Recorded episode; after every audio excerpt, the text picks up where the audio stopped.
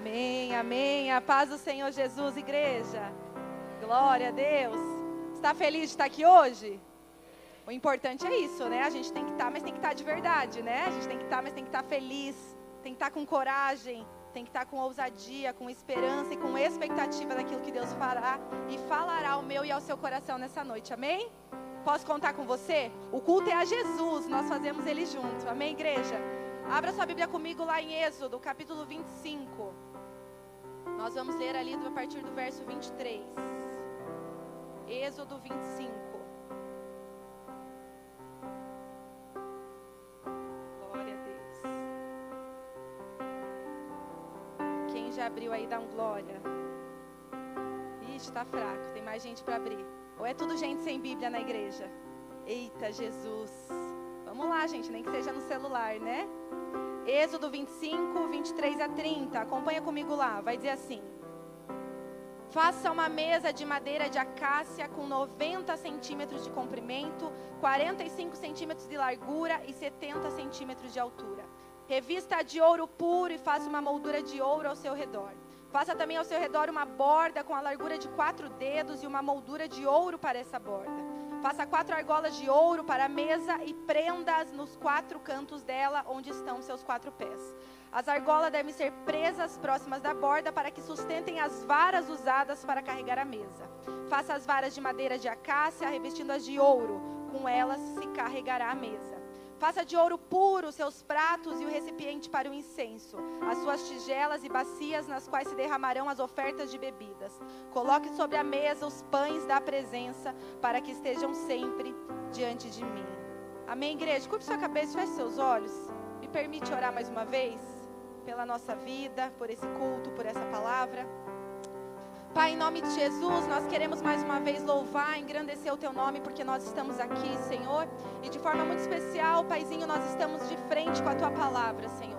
Sabemos o quanto a Tua palavra é poderosa. Sabemos, Jesus, o que ela é poderosa para fazer dentro de nós, meu Pai. Por isso nós queremos Te louvar e Te agradecer, porque ela já está falando conosco. Obrigada porque desde o início desse culto a Tua presença permeia nessa casa, Senhor. E o Senhor já tem ministrado a cada um aqui. Desde, Senhor, do primeiro salmo de entrada, Senhor, onde glorificamos a Ti através dos louvores, da adoração. Entregamos a Ti as nossas ofertas, meu Pai. Tudo isso porque cremos na Tua presença aqui. Obrigada, Jesus, porque a Tua palavra nos garante, Paizinho, que aonde dois ou mais estiverem, ali o Senhor estará, meu Pai. E é por isso que nós estamos aqui, porque a Tua presença de fato é o que mais nos importa. A Tua presença de fato, Senhor, é o que faz com que permaneçamos nesse lugar, num lugar de obediência, num lugar de graça, num lugar de misericórdia.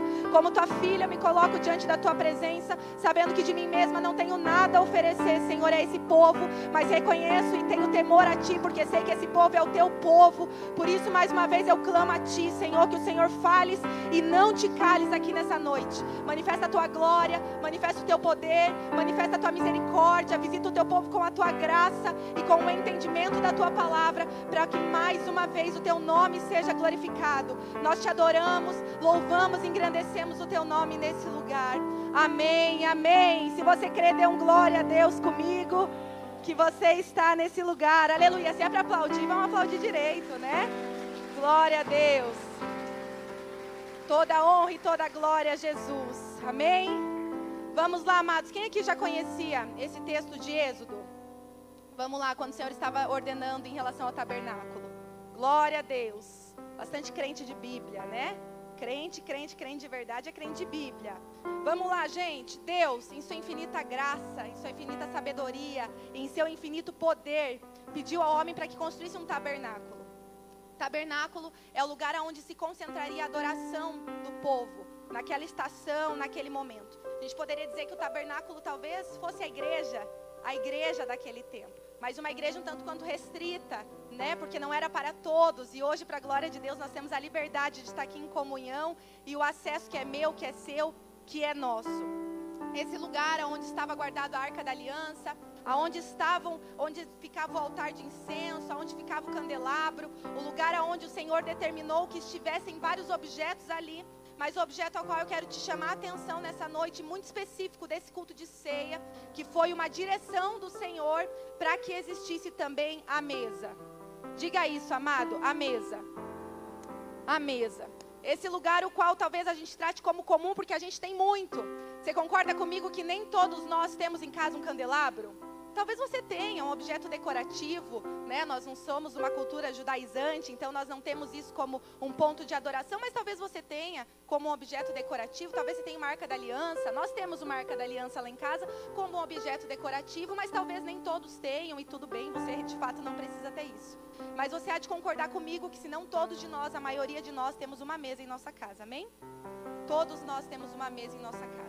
E a sabedoria de Deus e a graça do Senhor e a forma como Ele faz todas as coisas, como desde o princípio as coisas estavam sendo geradas e o Senhor estava nos direcionando, é o que mais me chama a atenção, e eu quero que chame a tua atenção nessa noite também.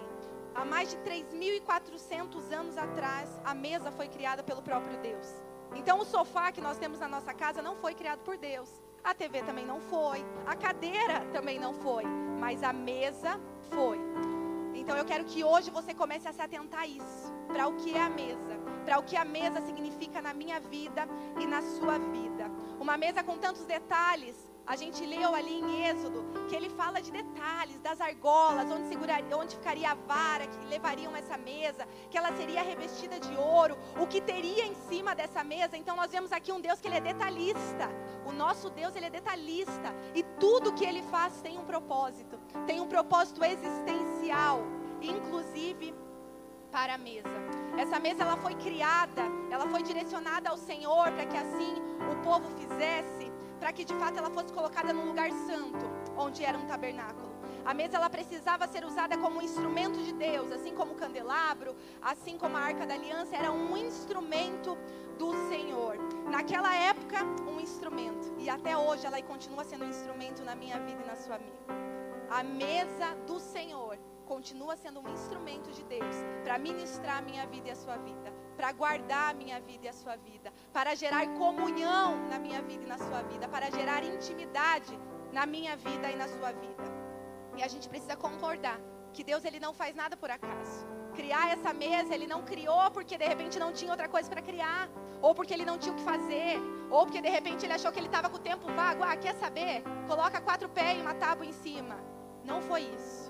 Houve direções da parte do Senhor para que aquele povo de fato fizesse e criasse exatamente da forma como Deus desenhou que fosse. Naquele contexto, amado, a mesa ali no tabernáculo, ela serviria para que todos os sábados os sacerdotes fossem até ali e eles colocassem doze pães sobre a mesa.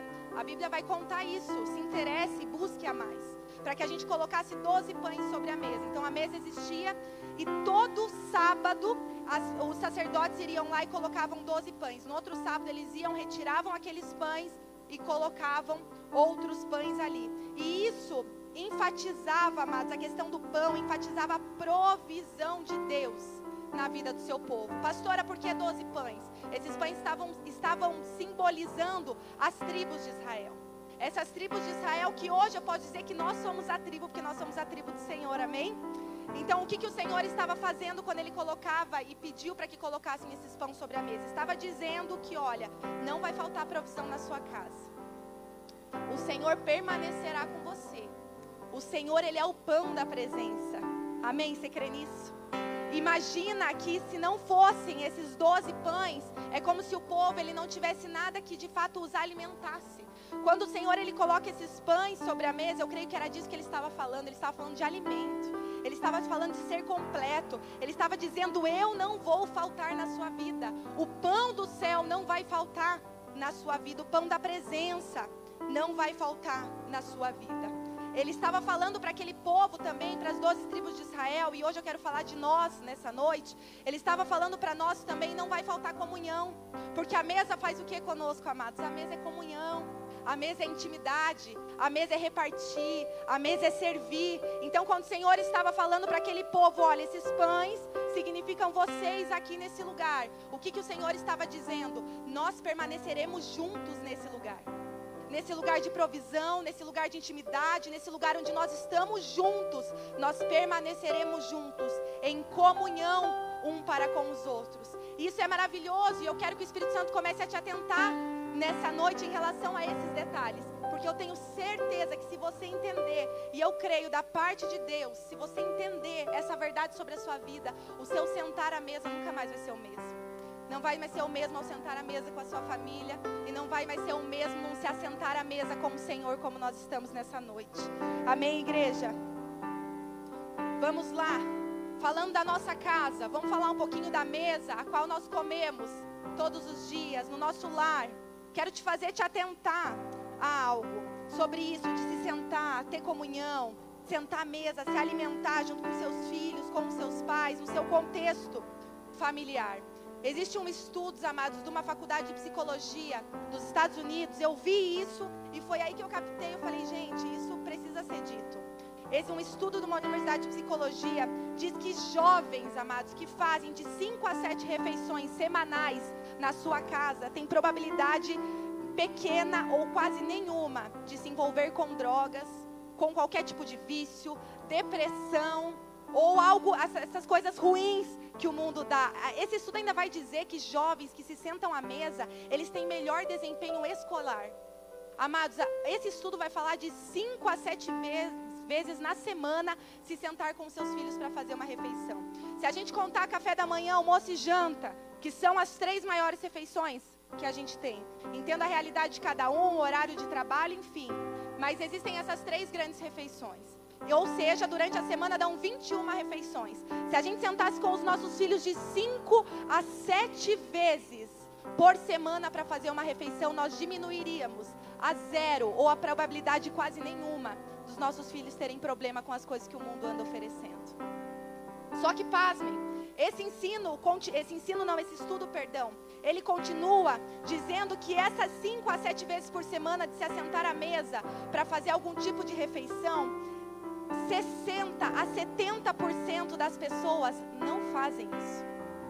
Nós temos vinte e uma refeições na semana. Esse estudo vai mostrar que de cinco a sete nós podemos plantar na vida dos nossos filhos, na vida, no nosso casamento, enfim, no teu relacionamento familiar.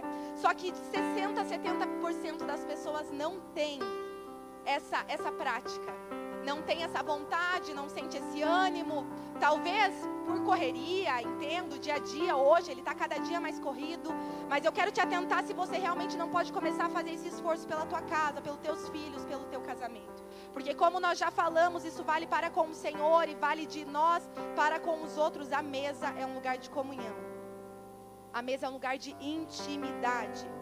E aí, quando eu vejo esse estudo, eu já consigo, não sei você, mas eu já consigo ter uma boa leitura de talvez porque a sociedade hoje está do jeito que está. Vamos lá, pesquisa de campo. Quem aqui senta para fazer uma refeição à mesa com toda a família pelo menos uma vez no dia? Glória a Deus, Deus seja louvado, temos aí metade da igreja. Quem aqui acha que consegue, de fato faz isso de cinco a sete refeições com a família à mesa? Glória a Deus, isso é incrível, isso é uma bênção, continue, permaneça. Mas talvez você que não se levantou a mão, talvez nunca tenha se atentado para essa realidade, talvez nunca ninguém tenha te, tenha te ensinado de fato em relação a isso. Mas eu quero te dizer, amados, e quero te incentivar que vale a pena. Agora eu quero te perguntar, trouxe para esse ambiente familiar, de cinco a sete vezes na semana, um tempo de comunhão com a sua família. Mas e aí, com o Senhor?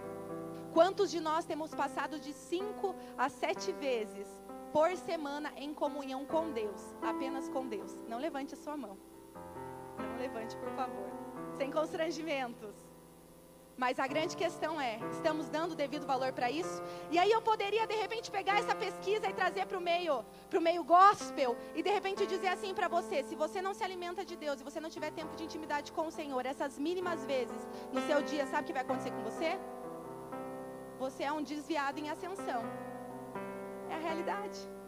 É a realidade das coisas, porque aquilo que gera intimidade, aquilo que realmente faz com que nós cresçamos, é isso que nós devemos buscar, é nesse lugar que nós devemos estar e é nesse lugar de comunhão com o Senhor. A mesa, ela é mais relevante, amados, do que você pode imaginar. Quando você senta à mesa com quem você ama, quando você se senta à mesa com o Senhor, é o lugar onde a gente consegue olhar olhos nos olhos. A mesa, ela é esse lugar onde nós construímos o caráter dos nossos filhos, pais e mães aqui. A mesa é um lugar tão relevante para você perguntar se ele está bem. A mesa é um lugar tão relevante para você olhar nos olhos do seu esposo. A mesa é um lugar tão relevante aonde nós servimos uns aos outros. Na mesa nós servimos os nossos amigos, quando de repente você chama para aqui diante na sua casa. A mesa, ela entrega esse lugar de servidão. A mesa é o lugar onde todos nós estamos na mesma altura. Nós sentamos em uma cadeira, estamos de frente à mesa um ao outro. Não tem maior, não tem menor. Nós somos todos iguais, estamos todos na mesma altura. Na mesa é onde os nossos relacionamentos, eles são restaurados. A mesa, ela é lugar de cura. A mesa, ela é lugar de perdão. A mesa, ela é lugar de reconciliação. E foi isso que o Senhor propôs a nós, na ceia dele, quando ele se assentou à mesa. Então vamos lá? Aonde a mesa, a celebração. Sabe por quê? Porque Jesus está ali.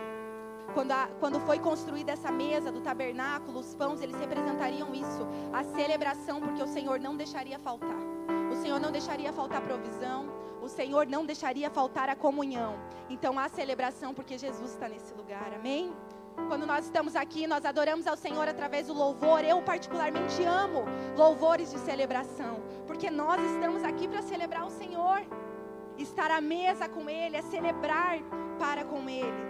E se já é uma alegria celebrar a mesa, um domingo, um almoço de domingo na nossa casa, imagine celebrar na casa de Deus. Na Bíblia, a gente leu ali no finzinho de Êxodo, vai dizer que se fala do pão da presença. Esse pão da presença vai estar fazendo alusão ao próprio Jesus, na minha vida e na sua vida. O pão da presença, lá no Antigo, no Antigo Testamento, em Êxodo, já estava trazendo Jesus à luz. Esse pão da presença que estaria comigo e com você. Se você pode, abra comigo lá em João, capítulo seis, verso quarenta e oito ao cinquenta e um. João seis, verso quarenta e oito ao cinquenta e um.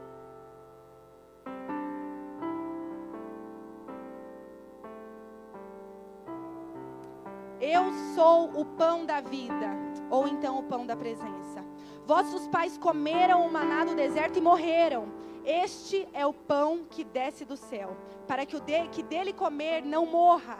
Eu sou o pão vivo que desceu do céu. Se alguém comer deste pão, viverá para sempre. E o pão que eu der é a minha carne, que eu darei pela vida do mundo.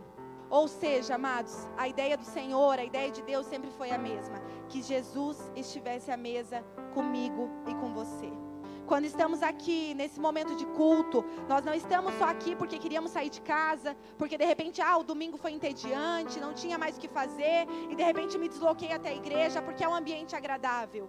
E glória a Deus, que bom que é um ambiente agradável, isso é incrível. Eu sou o tipo de pessoa que ama igreja, eu gosto de estar na igreja, há anos é assim, e de fato eu não consigo imaginar minha vida diferente disso. Contudo, amados, nós precisamos entender que há um mas nisso, um mas. Mas estar aqui nesse ambiente, com a mesa posta, a mesa do Senhor posta a nós, não deve significar só porque nós não tínhamos mais o que fazer. Ou porque nós fazemos isso por religiosidade todos os domingos à noite. Ou porque de fato a gente se acostumou com esse ambiente, é um ambiente legal, de pessoas legais, e tem muitas pessoas legais aqui. E Deus é maravilhoso e não há um problema você pensar assim. Mas vamos lá, ressignifique isso nessa noite no seu coração. Peça ao Senhor para que comece a ressignificar. O sentar à mesa com Jesus, ele deve ser mais. Ele deve ser mais do que não ter um outro lugar para ir. O sentar à mesa com Jesus, estar na presença, estar de frente ao pão da presença, ele precisa gerar no nosso coração mais do que só o fato de, ah, poxa, eu preciso sair, né? Domingo é um bom dia para que a gente saia, dar uma volta e vamos até a igreja. Como eu disse, não há um problema isso fazer parte da tua rotina, isso faz parte da minha há anos. E eu glorifico ao Senhor por isso. É maravilhoso estar na igreja duas, três, quatro vezes na semana, depende da sua realidade. Mas vamos lá, estar por estar nunca foi a ideia de Deus. Essa não é a ideia de Deus. Será que eu e você, de fato, nós temos a noção do que está sendo partilhado aqui? Quando nós viemos a esse, um culto especial, um culto de ceia, é um culto diferenciado. É um culto diferenciado porque nós vamos ceiar juntos, isso é maravilhoso. Mas será que quando você saiu da sua casa hoje, você saiu com o entendimento daquilo que iria ser partilhado? Será que de fato você entendeu que você receberia da palavra, você comeria desse pão e esse pão vivo estaria aqui, passeando entre nós, sentado à mesa conosco nessa noite? Será que de fato nós criamos esse entendimento dentro do nosso coração? Será que em temor eu e você podemos e devemos, e será que conseguimos crer que de fato Jesus, Ele está nesse lugar e tem tudo a ver com Ele, não tem a ver comigo que ministra a palavra hoje, com o pastor que ministra todos os outros domingos, não tem a ver com a equipe do louvor, não tem a ver, tem a ver com o meu coração e o seu coração quando nós saímos da nossa casa com um entendimento, um entendimento de verdade, um entendimento intenso de que Jesus vai ser glorificado naquele lugar, e é ali que eu quero estar, aonde Jesus está, esse é o meu lugar. Se Jesus está ali, é ali que eu vou sentar. Se Jesus está nesse lugar, é no colo dele que eu vou estar. Isso muda a nossa perspectiva, isso muda a nossa perspectiva do culto, não só da ceia. Já falei isso outras vezes e repito aqui que talvez você nunca tenha ouvido. A gente vem no culto para cultuar ao Senhor. Nós não viemos ao culto para de repente, ah, eu preciso receber de Deus.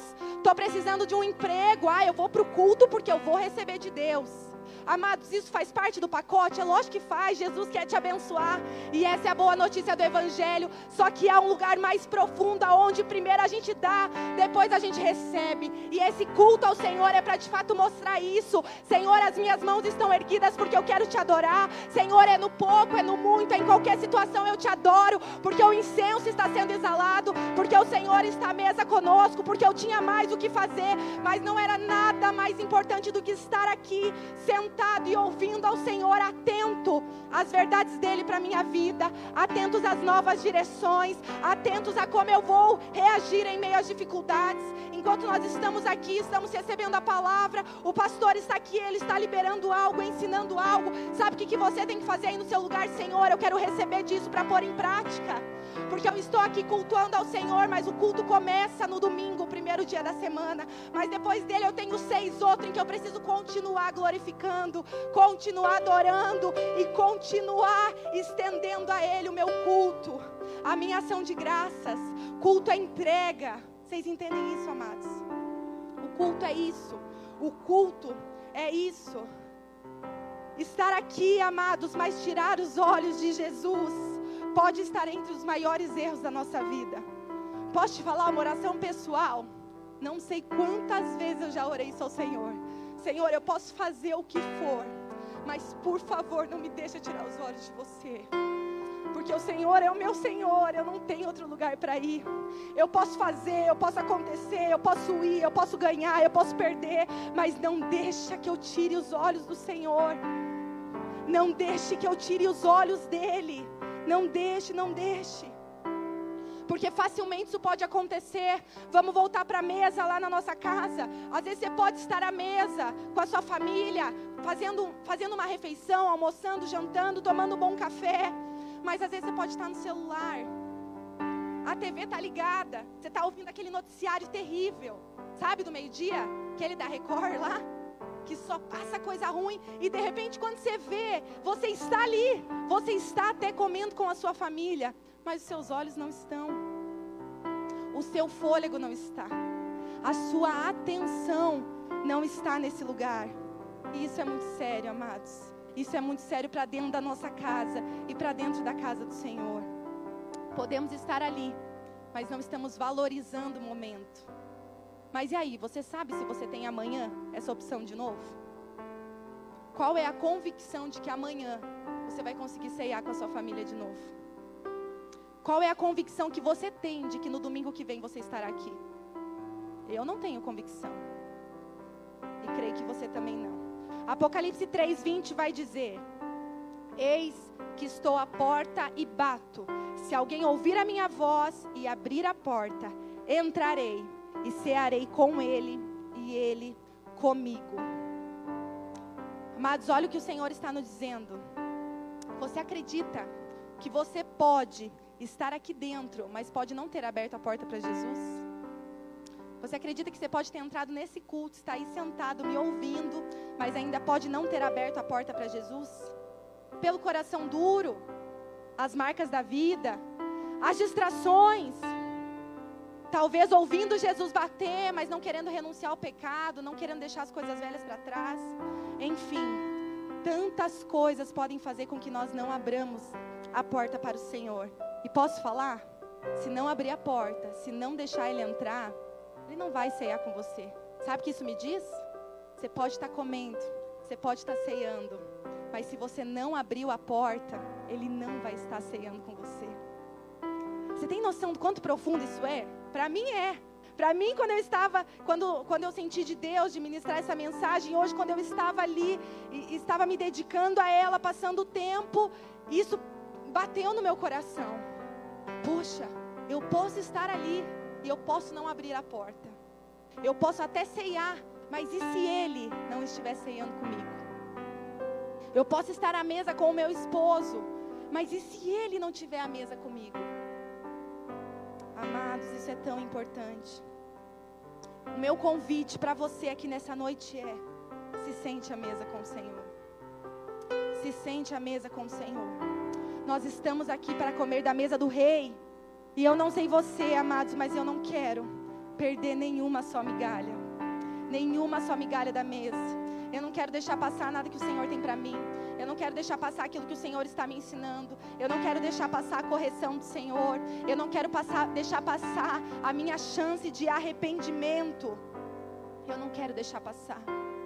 Por um momento, será que eu e você conseguimos olhar só para Jesus? Nessa noite, por um momento, será que eu e você conseguimos olhar só para Jesus? Quem se lembra aqui da passagem de Marta e de Maria? Quantos conhecem? A maioria de nós. Nessa passagem, Marta e Maria vão receber a Jesus na sua casa. E Marta, ela fica preocupada em servir. Era uma boa causa. E amados, está tudo bem servir. Marta não estava fazendo nada de errado. Já vi muita gente pregando contra Marta. Mas na verdade não era esse o foco da mensagem que Jesus queria deixar a nós. Marta, ela estava ali, ela estava procurada, preocupada em servir. Ela estava naquele momento pensando em todos os outros detalhes. Enquanto Maria, ela escolheu a melhor parte, a Bíblia vai dizer. Sabe o que eu entendo? Que tudo tem o seu tempo. Então Jesus, ele não estava dizendo a Marta, quando ele disse Marta, Marta, aquele jeitinho, imagino Jesus dizendo, né, Marta, Marta, se acalma. Já ouvi isso de Deus algumas vezes, Mariana, Mariana, se acalma, né? Jesus já teve que me parar assim como Marta algumas vezes, por isso que eu não julgo a Marta. Quem sou eu para julgar Martinha, né? Então vamos lá, quando Jesus, ele está dizendo isso a ela, e nessa palavra o que que eu, o que que eu aprendo? O que que o Senhor me ensina aqui? Que há o tempo para todas as coisas. Existe o tempo de servir, mas existe o tempo de se assentar aos pés de Jesus. A grande questão é não deixar passar o tempo de sentar aos pés de Jesus. Enquanto essa palavra, ela está sendo, ela tá sendo ministrada aqui desse altar, não só a minha hoje, mas todas as outras que você recebe ao longo da tua caminhada com Cristo, mastigue o alimento e não só engula. Porque sabe o que provavelmente estava acontecendo com Marta? Ela estava ouvindo o que Jesus estava falando. Jesus devia estar ali ministrando a Maria, que estava ali aos pés dele. Eu imagino Maria com aquela cara assim de, de Senhor, eu quero mais, né? A gente consegue reconhecer a cara de alguém que está faminto, de alguém que, poxa, eu quero estar perto de você, eu quero te ouvir, né? A gente reconhece pessoas que dão valor à nossa presença, não é verdade? A gente reconhece pessoas que dão valor à nossa presença. E de repente Marta estava ali trabalhando, trabalhando, e talvez ela até estivesse ouvindo o que Jesus estava falando. Mas a grande questão é, precisa mastigar. Vocês entendem isso? Nós precisamos mastigar, nós precisamos querer entender mais, nós que precisamos querer de Jesus, fala mais perto. Senhor, eu quero ouvir de novo. Senhor, será que eu ouvi certo? É, Senhor, eu estou aqui, só estou olhando para Ti, mais nada. Ah, o arroz vai queimar, desliga o arroz e segue a vida. Mas eu estou aqui, eu estou focada em Jesus. No louvor, amados, não só cante, adore. Isso faz toda a diferença. Isso mostra quem nós somos ao Senhor. Não é com o irmão que está ao seu lado, não é com quem está aqui em cima, é o Senhor. A nossa adoração, ela diz algo a Deus. A nossa adoração, na verdade, ela nos rasga. A nossa adoração, ela tira as nossas vestes, porque é onde nós nos colocamos por inteiro ao Senhor. Por inteiro ao Senhor. Maria serviu a Jesus. Ela também serviu com Marta. Não acredito que ela não tenha feito nada. Mas no momento certo, ela conseguiu olhar nos olhos de Jesus. No momento em que ela deveria, ela conseguiu estar ali de verdade. Maria conseguiu estar ali por inteiro, enquanto Marta estava preocupada com muitas coisas, diz a palavra. E aí eu já pego o gancho do que o pastor ministrou agora na oferta, né? As demais coisas vão ser acrescentadas. Então eu acredito, não fiz um estudo disso, mas creio que talvez esse coisas possam ter o mesmo significado aqui, porque eram coisas, não era o reino, não era Jesus, era preocupado com as demais coisas, ela estava ali. E nós, será que ao estarmos sentados à mesa com Jesus, estamos tão preocupados com tantas outras coisas e deixamos de olhar apenas para Ele?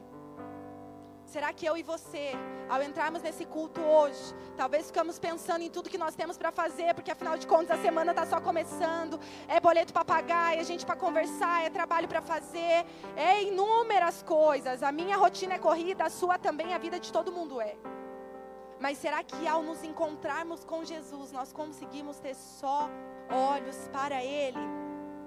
Vamos pensar, quero te fazer pensar, o que te trouxe até aqui nessa noite? O que fez com que você saísse de casa nessa tarde e chegasse aqui nesse culto? O que de fato te trouxe aqui? Tudo que eu quero nessa noite, querida, é extrair verdade do seu coração. E não uma verdade para mim, porque eu conheço a minha verdade, mas o Senhor conhece a sua verdade. E isso precisa gerar algo em nós. Isso precisa gerar temor em nós. Isso precisa gerar alegria também em nós, porque o Senhor nos conhece. E se você entrou nesse lugar com a motivação certa, ou talvez não tenha entrado, pastora, vim porque me chamaram. Mas glória a Deus, você está aqui, vai aprender sobre Jesus. E no próximo culto você vai estar aqui, meu Deus, eu preciso receber mais desse Jesus. Mas a motivação certa te levará ao lugar certo. Precisamos estar com o nosso coração alinhados, amados. Porque senão nós correremos o risco de perder aquilo que é precioso. Correremos o risco de, igual Marta, perder o que mais importa. Mesa é lugar para quem tem intimidade. Mesa é lugar para filho. É entre você e Deus. Vamos lá, vamos falar da ceia do Senhor agora? Primeira Coríntios, lá no capítulo onze, não precisa abrir, eu vou ler rapidamente com você, vai dizer: examine-se cada um a si mesmo e então coma do pão e beba do cálice. Pois quem come e bebe sem discernir o corpo do Senhor, come e bebe para a própria condenação. Lembra que eu falei que Jesus te conhece? Aí a Bíblia vai dizer aqui: examine-se o homem a si mesmo. Sabe o que, que eu vejo? Deus não está falando, eu estou te examinando, porque Deus sabe de todas as coisas. Mas Ele está dizendo para mim e para você: examine-se a si mesmo. Examine-se a si mesmo. Para daí então comer do pão e beber do cálice. Sabe o que Ele está dizendo? Examine-se a si mesmo, para daí então você sentar à mesa comigo. Porque não é Jesus que senta à mesa conosco, é nós que sentamos à mesa com Ele. Jesus esteve e estará sempre no mesmo lugar, no lugar de glória, no lugar de honra, no lugar de poder, no lugar de adoração que é dele. Nesse lugar quem vai somos eu e você. Mas olha o que Ele está dizendo: examine-se o homem a si mesmo. Sabe o que Ele está falando? Você tem tua consciência. Você sabe o que você fez no verão passado. Eu conheço você. Vem cá, você quer sentar na minha mesa? Há um banquete. Há uma mesa vasta. Há um lugar separado para mim e para você. Mas vamos lá? Examine-se o homem a si mesmo. Sabe por quê? Pois quem be- come e bebe sem discernir o corpo do Senhor, come e bebe para a própria condenação. O que, que eu acredito que é esse discernir o corpo do Senhor? É discernir a santidade do Senhor. É discernir quem Ele é. É discernir o sacrifício de Cristo. E é discernir o que Ele fez pela igreja enquanto corpo de Cristo. Amados, a mesa com Jesus, nós podemos e devemos nos examinar. Só tem um problema com alguém à mesa, é bom resolver. Se eu tenho um problema com alguém à mesa, é bom que eu resolva. É prudente que eu resolva. Caso contrário, estarei comendo e bebendo para a minha própria condenação. Pastor, então Jesus estava condenando todo mundo porque não há um só que não tenha pecado contra Deus. De fato, a Bíblia diz isso. Então Ele não está dizendo que é para aqueles que já são santos. Nós estamos a todo tempo nos purificando. E sabe como que isso acontece, amados? Eu aprendi isso e isso fez muito sentido para mim. Quando eu me apresento diante do Senhor com um erro, todos nós erramos, amém? Me apresento diante do Senhor com um erro. Senhor, eu pequei contra Ti, pequei contra o meu irmão, Fiz alguma coisa errada, pensei o que não devia pensar, falei o que não devia falar. Vamos lá, Senhor, me perdoe. A Bíblia vai dizer que o Senhor nos perdoa dessa forma. Mas sabe como que o Senhor nos purifica do nosso pecado? Quando eu chego para você e falo, irmã, pequei contra ti. A Bíblia vai dizer que nesse momento os nossos pecados, eles são purificados. Quando eu me apresento diante do Senhor, em arrependimento, Senhor, eu me arrependo diante da tua presença. O que está acontecendo? O Senhor Jesus está está recebendo, e eu sou perdoado, lavado e remido pelo sangue de Jesus, não porque eu mereça, não porque é mérito meu, mas porque o Senhor faz isso por mim. Mas poxa, para sentar à mesa com o Senhor, alguém quer sentar sujo? A gente gosta de sentar à mesa limpinho, não é assim? Chegou em casa do trabalho, vai sentar na mesa, o que que faz? Lava as mãos, purifica. Qual é a forma de purificar? Irmão, vem cá, precisamos conversar. Essa é a forma com que os nossos pecados, eles são purificados. Essa é a forma com que nós somos purificados no Senhor. A mesa, a mesa. Como eu já disse lá no início, onde todos nós temos a mesma altura. Onde não há um menor, não há um maior. Se errei, a mesa é o lugar ideal para que eu peça perdão. Pense na igreja do Senhor como uma grande mesa.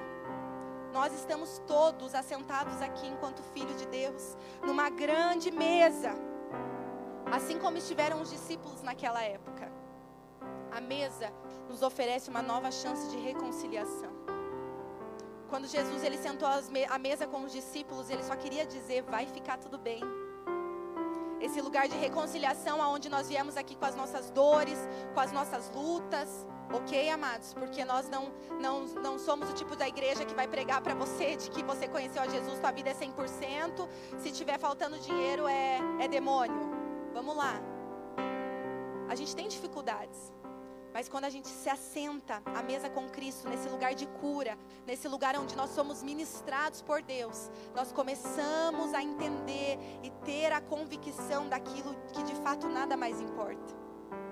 E de fato nada mais importa, que já não tem mais aquele nariz erguido, sabe? Sou melhor que você, você é melhor que eu, você errou comigo, eu errei com você. É nesse lugar, é esse lugar que a mesa nos oferece. A mesa é o corpo de Cristo. E nessa noite eu e você precisamos nos lembrar disso. Precisamos. Jesus instituiu a ceia para lembrarmos do seu sacrifício. Jesus, através da ceia, ele fez com que eu e você reafirmássemos a nossa fé. Através da ceia do Senhor. Quando tomamos a ceia, nós estamos declarando ao mundo que Jesus morreu por nós e por todos que creem nele. Quando nós estamos à mesa e ceiaremos contigo, nós estamos dizendo, Jesus, eu estou contigo. Eu estou contigo e sei que o Senhor é comigo. Lucas vinte e dois, verso dezenove. Quero ler para vocês ali sobre a ceia agora. Lucas vinte e dois, verso dezenove. Vai dizer assim, tomando o pão, deu graças, partiu e deu aos seus discípulos, dizendo, isto é o meu corpo dado em favor de vocês. O corpo de Jesus foi dado em favor a nós. Diga a mim, diga com mais força, a mim. Se você não sabia disso, se isso é novidade de vida para a tua vida, bem-vindo. Jesus deu a vida por amor a você. O corpo dele foi dado em favor a nós, a mim e a você. Aí o que ele está dizendo sobre a ceia? Façam isso em memória de mim. Vocês entendem? A mesa lá de Êxodo, instrumento de Deus, instrumento de Deus aqui agora. A mesa Jesus estava ceando com os discípulos e usando mais uma vez como instrumento da parte do Senhor. Façam isso, juntos aqui, reunidos, com o pão, com o vinho, em memória de mim. Da mesma forma, depois da ceia, tomou o cálice, dizendo, este cálice é a nova aliança do meu sangue, derramado em favor de vocês. Vamos lá, amados, porque a nova aliança, do, o sangue derramado da nova aliança, o vinho, querido, vai representar essa nova aliança do Senhor Jesus conosco, porque agora havia sido vertido um sangue que era santo, um sangue que era sagrado, O sangue de Jesus vertido no madeiro por amor a mim e a você. Jesus, através daquele sangue, pagou por todos os nossos pecados. Todos. A Bíblia não diz alguns. Ela diz todos. Ela não diz o meu. Ela diz todos.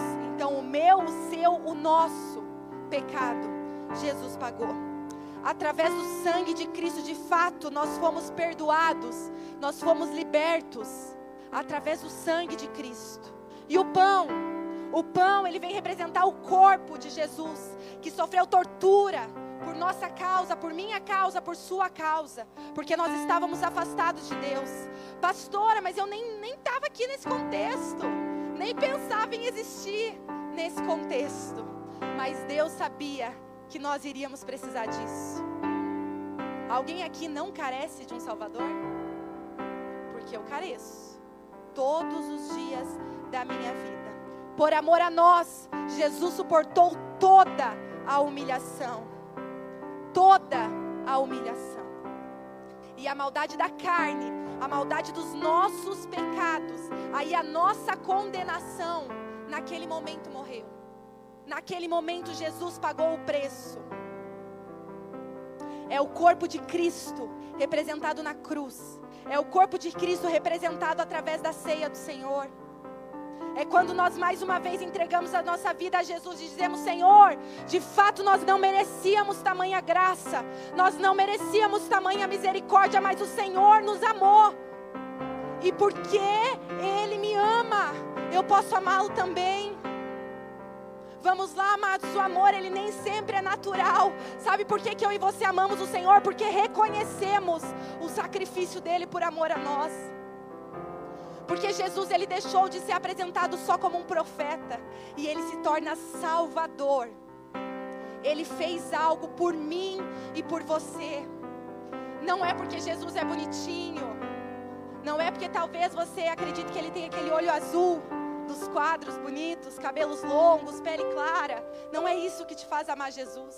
O que te faz, o que me faz amar a Jesus é saber que nele eu encontrei um Salvador, eu encontrei um Consolador, eu encontrei um Redentor, eu encontrei um Deus que é Senhor. E eu permiti que ele fosse Senhor da minha vida. Eu permiti. Porque eu e você precisamos permitir. Lembra que eu falei? Ele está à porta e bate. Se alguém abrir a porta, eu entrarei e ceiarei com ele e ele comigo. Eu permito. Hoje, amados, é um culto especial. Hoje é um culto de celebração. Talvez você tenha vindo para esse culto e talvez você fale: pastora, achei que você viria com uma super, hiper, mega, power, revelação. Sabe o que eu vejo da igreja hoje? Minha crítica, Mariana falando. São muitas coisas, muitas revelações e talvez muitos achismos da parte das pessoas. Mas sabe o que eu vejo? Uma igreja que ainda não está consolidada e não consegue viver o básico. As revelações novas existem, o Senhor é maravilhoso. Através da palavra Ele tem a nos revelar cada dia mais. Mas vamos lá, queridos. Se eu não entender sobre princípios como esse da mesa, se eu não entender sobre princípios como esse da ceia, se eu não entender esses princípios do abrir a porta, se eu não entender os princípios da santidade, se eu não entender os princípios da retidão, se eu não entender os princípios da adoração, querido, eu vou achar que tá, mas eu não tô. Eu vou achar que eu tô na mesa, mas eu não tô. Só que sabe o que é mais grave disso? É perigoso, querido, é perigoso para o corpo, porque a Bíblia vai dizer: se participar de forma errônea, come para a própria condenação. Por isso deve haver esse temor em nossos corações, queridos. Eu estou aqui nessa noite a te incentivar, tema ao Senhor. Até porque a Bíblia vai dizer, vamos lá, o temor do Senhor é o princípio da sabedoria. Quero viver coisas grandes em Deus, quero que o Senhor me use, quero cantar para as nações, quero pregar para dez mil, quero ser o top, o cara, a empresária, isso, aquilo, básico. Santidade, adoração, mesa, intimidade. Esse é o lugar onde nós somos capacitados por Cristo. É nesse lugar onde nós recebemos força que vem do alto. é nesse lugar aonde nós de fato somos, somos verdade com o Senhor, é nesse lugar de mesa que somos verdade com o nosso irmão querido. Vem cá, tu não é fácil, eu também não sou, mas Jesus nos ama e nós estamos à mesa juntos. É esse o lugar, esse é o lugar que nos proporciona a celebração. O lugar onde nós somos mais que vencedores em Cristo Jesus, mas porque Ele venceu, não por um triunfalismo, é porque Ele venceu, é porque o pão da presença está conosco, é porque Ele é de verdade, é porque Ele é real, é porque Ele morreu, é porque Ele ressuscitou. Esse é o pão da presença em nosso meio. Esse, esse é o meu Jesus e é o teu Jesus, querido. Isso é quem Deus é. Isso é o que Jesus faz com a minha vida e com a sua vida. Vamos lá. Jesus está à mesa comigo e com você aqui nessa noite. Jesus está nesse lugar. Pastor, Ele está porque é o culto de ceia? Não, Ele sempre está nesse lugar, porque a palavra dEle nos garante que onde dois ou mais estiverem, eu estarei. Vocês eu não sei, mas por mim e meu esposo eu posso falar. Nós estamos aqui no nome dele, então eu sei que ele está. É uma convicção. Eu não sei qual foi a tua motivação de estar aqui, mas eu sei que ele está porque nós estamos, e eu creio que há uma outra geração conosco. Amém, amados? Eu sei que nós estamos aqui pelo motivo certo, mas vamos lá, não tira os olhos de Jesus. O meu convite a você, igreja, nessa noite, a mesa com Cristo é: não tire os olhos do Senhor, não tire os os olhos do Senhor. É como se nada mais importasse, nada mais importasse. A mesa com Ele, querido, qual a importância que você dá a isso? O que tem passado no seu coração agora, eu ministrando essa mensagem? Poxa, que importância eu tenho dado a isso? Se concentre em Jesus. Meu convite nessa noite é você: se concentre em Jesus. Mas pastora, eu não sei ainda quem é Jesus, estou aprendendo esse negócio. Eu te digo que Ele é Senhor, que Ele é Pai, que Ele é bom, que Ele é santo, que Ele é justo. Ele é o príncipe da paz. Nele nós podemos confiar. Mas vamos lá, nós precisamos, precisamos nos concentrar em Jesus. Nessa noite, querido, eu quero te incentivar. Se tiver que pedir perdão ao Senhor, peça. Se tiver que ir até alguém, vá até alguém. Mande uma mensagem, faça alguma coisa. Se tiver de chorar, chore também. Se tiver de sorrir, sorria. Mas por favor, não saia da mesa. Não saia da mesa. Não saia da mesa hoje, não saia da mesa amanhã. Mateus vinte e seis, sete, não precisa abrir. Mateus vinte e seis, sete vai dizer assim: quando ele estava à mesa, quando Jesus estava à mesa, aproximou-se dele uma mulher com um frasco de alabastro contendo um perfume muito caro. Ela o derramou sobre a cabeça de Jesus quando ele se encontrava reclinado à mesa.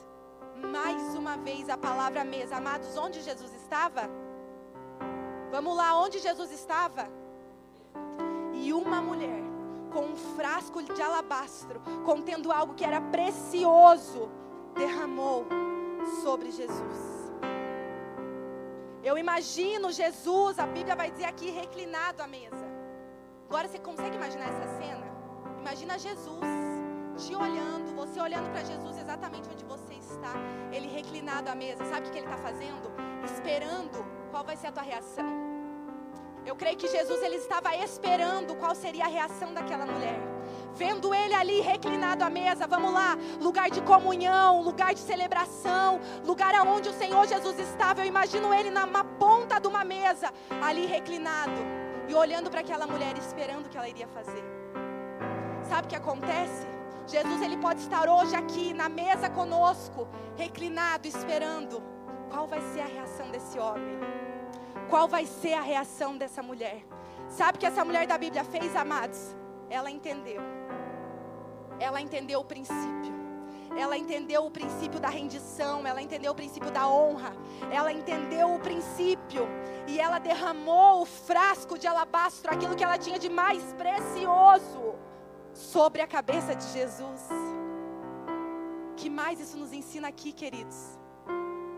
Ele deixou com que ela derramasse. o Senhor permita que nós façamos o que precisa ser feito. O Senhor nos autoriza nessa noite a fazer o que precisa ser feito. Se você for essa mulher hoje, esse homem, com esse vaso de alabastro, sabendo o que precisa fazer e não faz, amados. Quando nós não fazemos o que precisa ser feito, nós pecamos contra Deus. Qual é o seu vaso de alabastro aqui nessa noite que você precisa derramar diante de Deus? Não perca a oportunidade, não tira Jesus de vista, não tira Jesus de vista. Nós passamos por situações delicadas, sim. Passamos por desentendimentos, passamos por problemas, por lutas, desertos na nossa vida. Mas o que faz com que nós saiamos mais que vencedores em Cristo é não tirar os olhos dele. Essa é a convicção que faz com que nós prevaleçamos. Essa é a convicção que faz com que nós perdoemos. Essa é a convicção que faz com que nós avancemos. Porque nós não tiramos os olhos dele. Ele está à mesa, ele está sentado nesse lugar. E eu preciso olhar para ele, somente para ele. Eu não posso me dar o direito de olhar para os lados. Nesse momento é entre eu e o Senhor. Esse momento, querido, eu quero te dizer que é entre você e Deus. Queria chamar o louvor aqui, por favor. Amados, esse é o momento que é entre você e o Senhor. O que eu sentia de Deus enquanto eu, eu estava ali buscando do Senhor nessa mensagem era: Senhor, é entre nós e o Senhor nessa noite. Vai ser no individual, no meu individual, no seu individual. Porque aí Deus manifesta no coletivo. Você está entendendo? É individual entre nós e o Senhor manifesta no coletivo. O Senhor, o Senhor, o Senhor, o Senhor. Mas tudo isso porque nós não tiramos os olhos dele. Amados, não tire os olhos de Jesus. Não perca a oportunidade de se assentar à mesa com ele. Não pense nos outros, no erro dos outros, no trabalho amanhã, na conta que tem para pagar, no filho que está doente, querido. É entre você e o Senhor. É a mesa com o Senhor sem distração. É a mesa com o Senhor de verdade, olhando nos olhos. Olhando nos olhos dele. Vamos lá, querido, olhe nos olhos de uma pessoa que está do seu lado. Eu sei que normalmente as pessoas não gostam disso, mas eu vou fazer isso com você. Olhe nos olhos de alguém que está ao seu lado. Nos olhos, é dentro dos olhos. Posso te falar, queridos, o que eu aprendi? Nós veremos ao Senhor Jesus na eternidade. E na eternidade estaremos com ele face a face. Mas sabe qual é a forma que nós nos relacionamos com Jesus hoje? Olhe nos olhos dessa pessoa de novo. Olhe nos olhos. É junto. É nós. Sabe qual é a maior expressão que nós temos de Jesus aqui nessa noite? Somos nós. Somos nós juntos. Adorando e engrandecendo o nome do Senhor. Porque ele está na casa. Porque ele está na mesa. Quero te incentivar a fechar os seus olhos nesse momento.